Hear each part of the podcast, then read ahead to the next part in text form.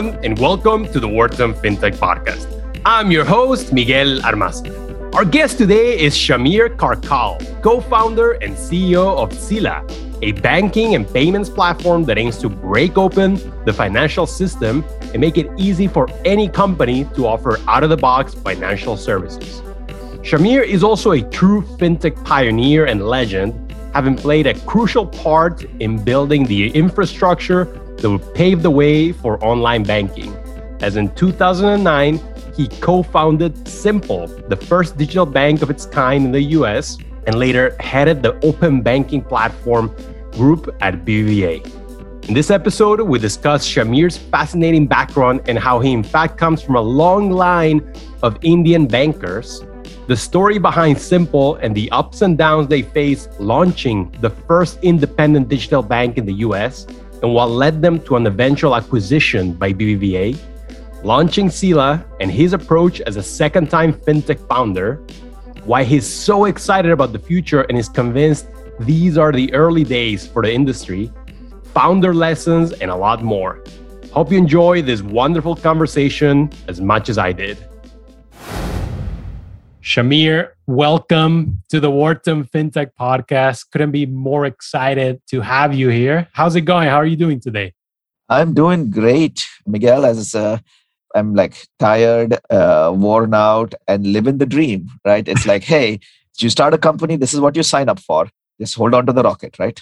You went in eyes wide open. This is oh, yes. this is not your first rodeo, right? It's not. Second and arguably third, actually. Third, damn. So maybe we could talk about that. Tell us a bit about those first few rodeos and, and then also about your background. I'm sure our listeners will love to hear. Totally. How far back do you want me to go with the background? as, as, as, far back as you think it's interesting. well, so in that case, I'll bore you with some stories which I don't usually talk about. So, about a hundred years ago, a guy called Keynes actually pretty famous in the economics world. Before he became famous in the economics world, he created a plan for the Indian financial system right after World War One. And that plan was then implemented mostly between World War One and World War Two, and then India became independent and all of that. One of the main people who ended up implementing that plan was my grandfather. He was the chief accountant, which is basically like the CFO for the Imperial Bank of India, which was the central bank. Uh, it was the largest bank. It was central and retail. and he did that for, I mean, that was his career. And eventually, the Imperial Bank was split up into what is the RBI, which is now the Reserve Bank of India, and the State Bank of India, because after independence was like regulators and bankers should be separate, should be the same thing, right? And so the you know the independent government did that, and he went to the SBI side and then retired. So yeah, so the short answer is like my family is like bankers going all the way back. in your DNA. Uh, in my, in my grandfather's generation and my great grandfather's generation, basically my uncles and uncles really, it's all men, started the entire Indian banking industry. All of the banks, if you go back and look in the early 20th century, they're all like one small community from South India who started. it's, it's kind of weird. And then growing up in the 80s, my mom and dad were bankers too. I learned how to count stacks of cash as a like a six year old running around in uh, underground vaults because I went to pick up my mom from, from work and or, or my dad would drive us somewhere, right? So it's just you know that that was my life. Like in the as a kid, I wrote my first check at the age of ten, and I wrote my first computer program at the age of ten as well. And you know, as a teenager, as one does, I decided to rebel. I was not going into the family business, and I went off and became a software engineer. Uh, and look at me now. Little did you know it was a shortcut. It was a different different yeah path. yeah yeah yeah so i became a software engineer came to the us went to business school worked at mckinsey and then in 09 a friend from business school sent me an email saying let's start a retail bank and you'll see how crazy i am that in july of 09 i thought that was a great idea i've actually blogged about it on medium the, that original email had just laid out this like vision for how banking should actually work and how it should help people rather than work to make money by confusing them. and I was like, yes, that is how it should be. Why isn't it like that? And that then leads to the process of like, maybe we can make it like that, right? And that's why I got excited. I was actually based in Brussels at the time. And, and funny anecdote this was like a week after I joined Twitter. And I was based in Brussels, but I was on vacation in India. And I was at a wildlife sanctuary where I just got charged by a wild elephant. And then, then within a few days of that, Josh sends me this email saying, Hey, let's start a retail bank. And I'm like, Sure. So I'm like, now looking back on it, I'm like, July of 09 was like a really crazy time for me. uh, it, it uh, I left McKinsey, moved from Brussels to New York, and late 09 started up Simple with Josh, right? We incorporated and, and raised a little bit of money from first check was actually Jerry Neumann, great guy, one of the best angel investors, one of the best people in investing anywhere. And then the reality of banking hit us. And first email in July of 09 to launching Simple took three years because we launched in July of 2012. And the way I put it is like we did everything wrong before we did it right because nobody had ever done it. And it was funny, just like especially pitching to VCs because there were all the VCs who were like, there's no market for this. And that really kind of like surprised me. I'm like, what? But then there's the other VCs who just assumed it was impossible to do. right? And in between were the people who believed it was worth doing and possible to do. And that was finding that slice was actually very hard. Raising money is never easy, and it wasn't easy back then, even way harder.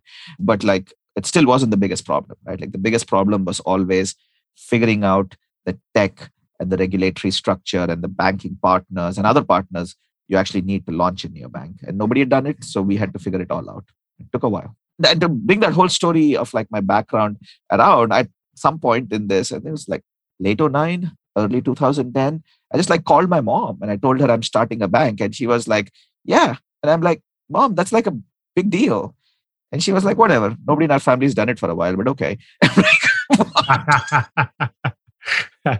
Did she maybe want you to start it back in India or was she okay? No, she just was like, she just accepts what our her crazy children do. Actually, my sister has started a bank too. So we are running one for one now. And so she's just like, yeah, okay. And I'm like, this is, yeah, you, you can't win. So nowadays, 2021, I mean, launching a new bank or even a fintech, there are a lot of providers that you can rely on, right? And, and a lot of them have been on the podcast as guests, but and there's a blueprint and a number of top companies that people gravitate to for all the services that you need to get a bank launched and probably the best teams can do it within a year or so or, or maybe even less than that depending on the product. So you kind of alluded to this. That wasn't the case for you. Tell us about the the zero to one if you will. Uh, how did you find providers or, or did you build it in-house right? A lot of the services and then you know about that journey of building something new in a new market. Yeah to summarize the journey it was like you get knocked down but you get up again. And it was just most of it was just like sheer persistence. So we initially josh emailed me in july of 09 i just pulled out the mckinsey deck on how to start a bank. And i told josh yeah it takes like a few computers and a license from the fed and $10 million uh, he forgets the $10 million part i mentioned but like yeah it's not like people do this all the time and the fact is that people used to. Between 2000 and 2008, every year in the US, there were between 100 and 300 new banks. So the average was like three or four new, fully licensed, fully chartered banks a week in the US. There was an active market of like de novo banking. There were like consultants in that space. McKinsey had done some for some of the larger guys. Utah ILCs were a thing. And yeah, it was just, I left the US in summer of 08 and moved to Europe, right? And that's where I was. And what I had not realized, I mean, of course, I knew they did lots of crazy stuff during the crisis, but like I hadn't realized that between summer of 08 and today, I think there's now like 10 or 11 new banks that have been chartered. So we went from a minimum of 100 a year down to like less than one a year, right? And I actually, from 08 to like I think 14, it was actually zero. So what the, the regulators, mainly the FDIC, just hung out a closed for business sign. And they were like, no more new charters for anybody while we figure out this mess in the financial system, right? And I didn't know that in July of 09. We figured it out quickly. it's not like uh, we spent years trying to get a charter. We spent a month or two, and then we were like, oh shit, no charter option at all, no matter how much money you raise. And I mean literally that. No matter how much money you raise there was two guys in a basement in brooklyn with like 50k and a lot of dreams. No charter for you. A team that we got introduced to who had former secretary of the treasury three star general navy admiral and like the star studded who's who of like everything really. And they had like 2 billion in pe money. They didn't get a charter either. And the fdic was like completely consistent nobody's getting a charter no matter who you are and so we realized that and we were like well then how can we do banking legally without a charter and then we're like well we have to find somebody who has a charter and work with them we thought well actually you know that kind of makes sense i mean a charter is about like fractional reserve banking. It's about managing compliance with reporting. There's a lot of stuff that comes with a charter. We're not changing any of that. I'm like, what magical new balance sheet innovation are we are doing? And it's like, just we want a place to park the cash. uh, what all the innovation we want to do is in the consumer experience of banking, and maybe some on the payment side as well. But you know, that's got very little to do with like fractional reserve banking and balance sheet and all of that. So We'll just find a partner bank and work with them. And tech, uh, we'll just get some off the shelf tech. And uh, again, with my consulting background, I was like, let's go to like the Fiservs and FISs and Jack Henrys, and let's go and start talking to banks that might partner with us. And that's where we then learned about the next level of like, hey, actually getting banks to partner with you, it's kind of hard today. It's not easy. Back then, it was like, what are you even talking about? I do not understand the words coming out of your mouth, right? And I remember vividly, like we spoke to this one sales guy for, I don't remember which one it was, but one of the big core providers. And he was telling us, like, yes, the score that we have can do everything and, you know, it'll do this and we can configure it. Anything you need, we have been there, done that. And I was like, great. Can you give us your API docs? He was like, API? What does that mean? And I was just like, this is 2010. You're a salesman for a tech product and you don't know the meaning of the word API? Right? And that was the state of banking technology in 2010. It hadn't really changed between like 1980 and 2000. And and so the idea of like customer like us actually writing code was something that none of those guys had even thought of. right? They wrote the COBOL mainframe code that you needed to configure your system. It's just the idea that I was like, no, that does not. So anyway, that's where we then slap bang into the tech problem and then ran into the bank problem. And what we ended up doing was like discovering the prepaid card industry, being like, hey, the prepaid card industry exists. They actually have modern tech. There's platforms there that were written in the 2000s and actually had APIs and were in the, at the core of them, they were real time because nobody in like 05 was writing a batch based system. And then the problem was the product itself wasn't what we wanted, but the tech actually worked quite well for what we wanted. Then the product that we wanted was a checking account. And there were folks who did that, like Bancorp, like off the shelf checking accounts, which they mostly sold to like wealth managers. And we're like, hey, as part of a wealth management offering, you want to offer checking account services to your large clients, we can do that. But they had no tech. I mean, they had a website and they would like change the colors on the website for their different customers, right? I was like, no, no, no, no. We need the flexible technology that the best we can find is in the prepaid space. We need this product. It's a checking account, not a prepaid card, and we need to marry them. That's what took about two plus years, two, two and a half years. And doing it like many, many missteps. We raised money. We spoke to 70 venture firms in less than a year to get our Series A round in July of 2010. We had term sheets from three banks. That's why the VCs were willing to invest in like, hey, you have three bank term sheets, you'll sign one, right? It will work. And then we went to our preferred bank and I was in the office of the CEO, ready to sign the contract, basically, uh, all two days of meetings with the team at the bank and final meeting with the CEO. And he just came in, started chatting, and then got pulled out by two guys. And we waited half an hour. We're like, well, okay, fine. We'll, it doesn't matter, right? Like, we don't have to actually do any real discussion with him. This is just the final meet and greet before you sign. Right. He's not coming back. We have to go catch a flight back to New York. Let's go. I'm like, week goes by. I'm like, where's the contract? We're supposed to sign the contract. Send me the contract. Two weeks go by. Where's the contract? And then they got a cease and desist from the OTS. I'm like, oh, those guys who pulled him out were the regulators that were there to audit them. Ah, no bank for you. I'm like, what happened to bank number two? Cease and desist from the OTS. okay, I guess it's bank number three then, right? What happened to bank number three? We just went from being priority number five on their list to being priority number 50 on their list because everybody else in the industry, all of them much bigger than a five person venture funded startup, suddenly decided to go to them because the other banks in the industry just got cease and desists. Right? so that meant like suddenly, like like, I have money, I have a team of engineers, I got no bank anymore. I'm like back to square one. And there was so many like where you just thought we had everything figured out and got hit over the head, picked ourselves up, lost six months, but kept building. Finally figured it out and launched in July of 2012 with Bancorp as our bank and TxVia as our processor.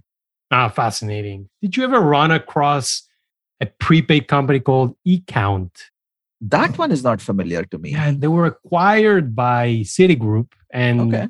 I ended up having an internship within that division. It was working at a startup, at a fintech startup in 2010, 11, while working at Citigroup. And I was wearing shorts, but I didn't connect that this was fintech, right? No one called it fintech, but nobody called it fintech. You know, it was it, banking, or it was prepaid, or it was wealth management, or other things. But there was no concept of fintech. Yeah, and so, you know, it's been uh, close to a decade since you launched. You have a, a, new endeavor now, which I'm super excited to hear about, and, and that's uh, Sila, right? Maybe you can tell us a bit about Sila and, and you know, also where does the name come from? Because it's, uh, I kind of like it. So, kind of the journey, right? Like Simple launched in July of 12 and got acquired by BBVA in March of 14. And there's a whole story behind that. And it was a good outcome financially speaking 117 million exit for a company that had raised less than 20 so you know everybody made at least 2x from the investor perspective. Some people made 6x we distributed 14 million to employees 100 employees excluding the founders right? Leave the founders out of it. So we made a lot of people not millionaires there's a couple of those but like 100k 500k and not just the senior management right? We had like customer service folks who came into my office after we told them we were getting acquired. They thought they were getting fired. They went out and bought houses.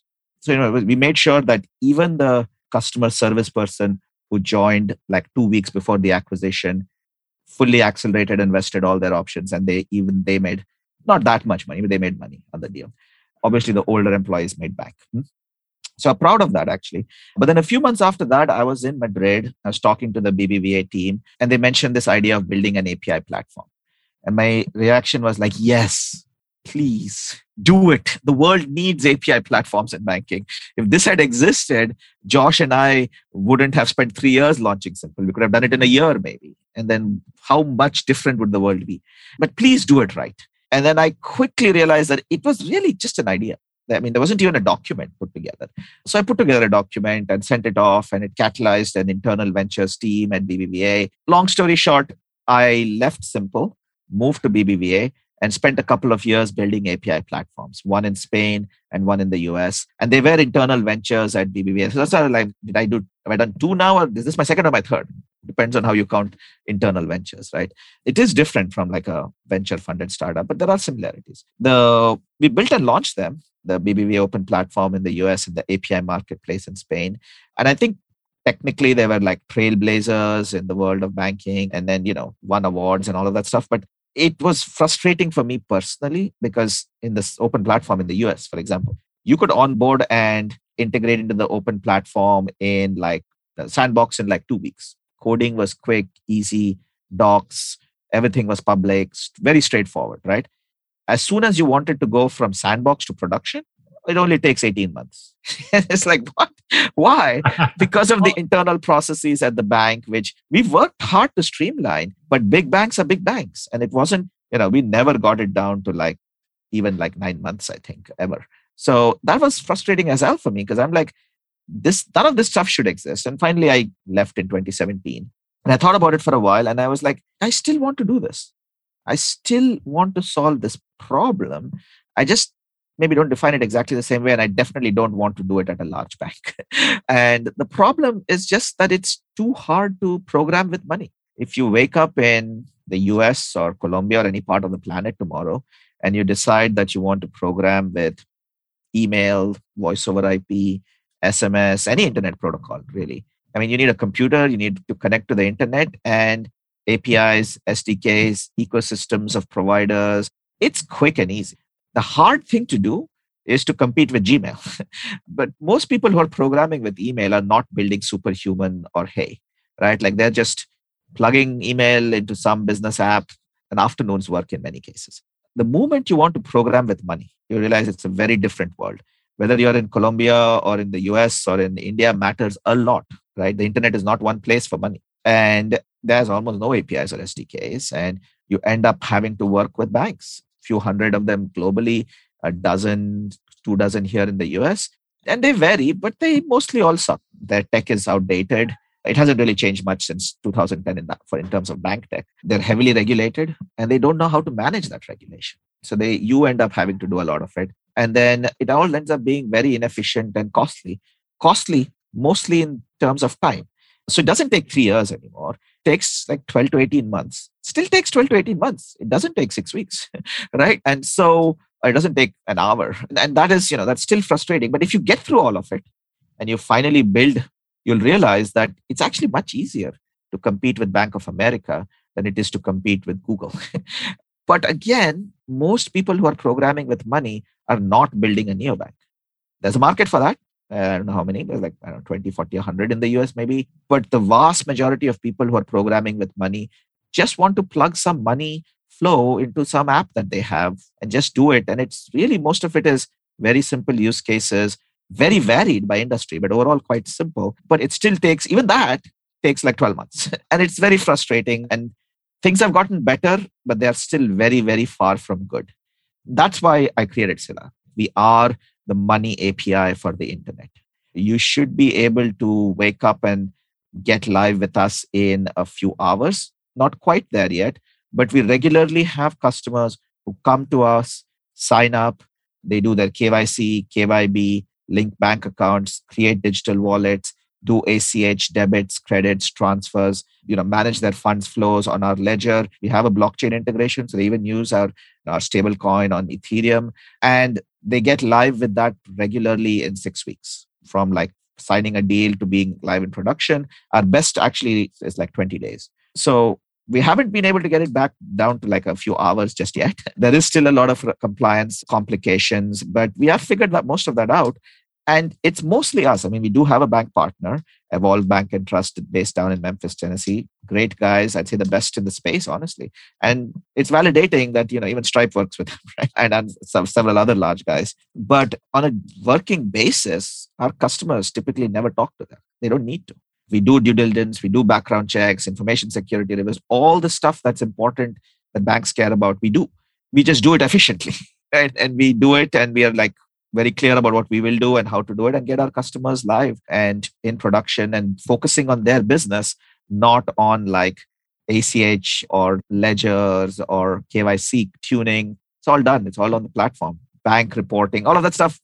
It's happening. It's in the background. You just code to the APIs. And talking about the origin of the name, right? Like Sila itself is the oldest word that we know of that at some point in history meant money in ancient Sumeria in like 2800 BC in Uruk or Ur, if you were a daily wage laborer, you would have gotten paid 60 silas of barley a month.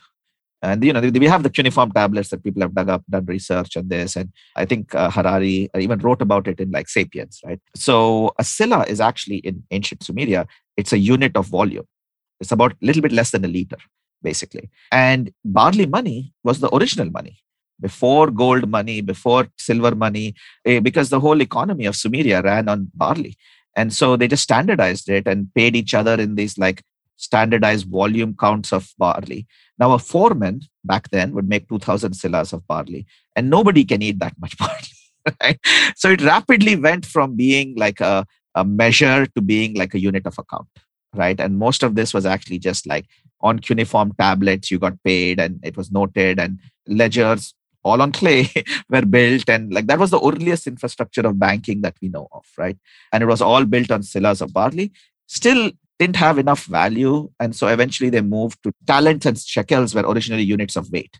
And so for precious metals it was by weight and that became the next set of sort of currencies. Love it. So um, going back to uh, humanity's origins i love it. Much like you are going to your family origins within banking. And so I've actually talked to a few entrepreneurs who are building fintechs today, and I believe they're going to be working with Sila. So there's no doubt that entrepreneurs are seeing value already. How long did it take you to launch? Right, because you know you, you've been working it for a while. Not that long. I mean, I started working on it in like early 18, and you know there is there was like finding my, my amazing group of co-founders and raising some money and then building out an engineering team to actually start writing code and all of that.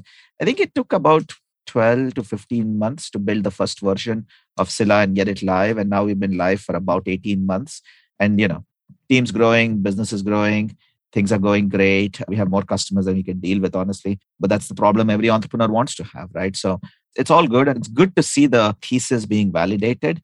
And yet this entire space, all of it is just so, so early.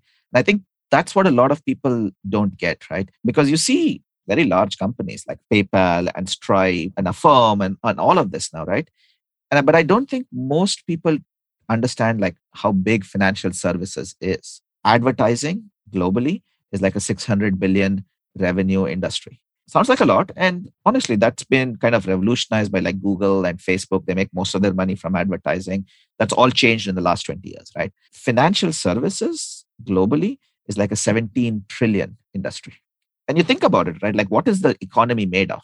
It's not made of advertising. the economy is made up of like financial services, healthcare, manufacturing, I don't know, logistics, supply chain, and stuff like that, right? Like that's the real economy that you see around you. It's still 90% of the world. Advertising is just this like thin layer on top of it. And it, all that the internet has done so far is really revolutionize advertising. In financial services, everybody from PayPal to Sila combined, even today doesn't have 1% market share. And I think that is all finally going to change. I mean, who has all of that 17 trillion? Like 30,000 banks and wealth managers globally. Right? And you look at the funds flows and you look at the revenues of the big guys, and it is just mind boggling once you start adding it up. And so all of that is going to start changing. It's not even going to really change in this decade, right? We're not, fintech isn't going to get to 50% market share of financial services this decade. It, but it might go from like 1 to 10. and that itself will be truly ginormous because it's such a ginormous industry. And so I think the large guys like PayPal and Stripe will just get larger. I think some of them will become trillion dollar companies this decade. And then the next set of like guys who are beginning to get large i mean there's already unicorns like you know like wise or the old transferwise and folks like sofi and others they'll already probably become like 100 billion companies in the decade. The billion ones will go to 10 and will go to like 100 the ones on 100 will go to like a trillion. And then there'll be a whole new probably 500 plus unicorns fintech unicorns a decade from now because that's just that how large that space is. And we are here to enable all of it right? We're here to enable that transformation and hopefully be the api layer that helps all of those guys build and succeed. Reminds me of uh, a phrase we recently had Milind uh, Mehere ceo and founder of Yieldstreet and he said the coming decade will be the golden age of fintech last decade was a golden age of tech. I, I definitely resonate with that. I agree with that. So, Shamir, let's say you and I are talking in a few years. I'm not going to put a specific number, but a few years from now, what will be a successful outcome for you and Sila when we talk again in, in a number of years? So, what I come back to is like you, you look at like a large company like Google, Apple, Facebook, Amazon, Airbnb. Airbnb, people don't realize I think they had like more than 300 people in their payments team a year ago, might be more now. And people are like, Airbnb is not a fintech. it is. It's bigger uh, than many mid-sized fintech companies. Why? And you're like, well, if you wake up today in New York and decide that for July you're going to book a vacation home in like Colombia, and then in June you decide to cancel it and rebook it in I don't know Vietnam, somehow Airbnb makes all of that work and of course, I'm sure they use like Stripe and Flutterwave and like 20 other providers globally. But there isn't any one thing that does it all. not the way they needed to. And so they had to build it, right? And being a tech company, they really care about experiences and they focused on building that experience, which meant building that mid-sized fintech. This is true of all the big guys, right? Like Google and Apple, all and Facebook. They all built those in-house fintechs just to serve themselves because there wasn't any Sila. and so five years from now, if a developer in Argentina wakes up and decides that he wants to build an Airbnb or something, right? And he wants to onboard a customer in New York and help them book something, a villa in Argentina, and then cancel it and then rebook it in Vietnam or whatever. I want them to just be able to do that. And they should be able to do that without having to build a 300 person in house payments team over like six years to make it happen, right? Should be able to just come to Sila, build it, and they can focus on the bookings piece and the business. That that is the business. Right? The funds flow behind it all is complex. It's regulated. It's like ACH and cards and wires and SEPA and BACS and FastPay and UPI and all of this. But that's not their business. Their business is just make all of that work for me. I want to do hotel bookings, travel, anything, right? And that's what I want to enable, and that would be successful. We do it in the US now, yeah. but do it globally, do it everywhere and I'm sure we'll be seeing uh, even more from you uh, than just that. I'm, I'm sure uh, it's going to be a bright future. I'm, I'm, excited for you to that you joined us. This has been super interesting, Shamir. Uh, before we let you go, we do have quite a few entrepreneurs that stop by the show, but also we have a lot of entrepreneurs that listen to the show, right? And you've already told us a bunch of war stories building companies, but when you look back, what would you say are some of those things that have helped you as an entrepreneur and that you would like to share with aspiring builders? So for me, I mean, I know people do it and a lot of respect to them, but I cannot imagine doing this without co-founders. Right. I don't know how I really just don't understand it because I'm like so many times it's a lot, but also even more it's simple. Was like Josh was ready to throw in the towel, but Shamir was not, or Alex was not or Shamir was ready to throw in the towel, but Josh was not. And you just support yourself through the hard times and you're like, fuck, what are we going to do now? right? We did all this work and it feels like we're back at square one now. And it's like, well, what are we going to do? We're going to pick ourselves up. We're going to go and do it all again. And we are not giving up. And that tenacity is really what you need to succeed in this space, especially because so much of it is just about grinding it out. That classic, like you work for five years and then you're an overnight success. And for four of those five years, it's just you and your co founders cranking through and getting there, right? And there is no other way to do it except through like have a big vision, find the smartest people you can, and then just sheer tenacity. Amir, thank you again for joining us. Really, really fascinating. We hope to see you again. There's an open invitation for you to come back and also to stop by campus. I'm sure everyone will love to see you in person once we're on the other side of COVID. Hopefully, very soon. Yes. Thank you, Shamir. Thank you so much, Miguel. Thank you for listening to today's episode of the Wharton FinTech Podcast. If you like the show, please consider leaving us a review or letting us know in the comments. It means a lot and helps spread the word to more listeners. If you want more content from our fintech community, please subscribe to our podcast channel and find us on LinkedIn, Twitter, and the rest of social media at Wharton FinTech. You will find interviews, articles, videos, and much more analyzing all aspects of the industry. We also want to extend a special thank you to our show editor, Rafael Ostria. Signing off, I'm your host, Miguel Armaza.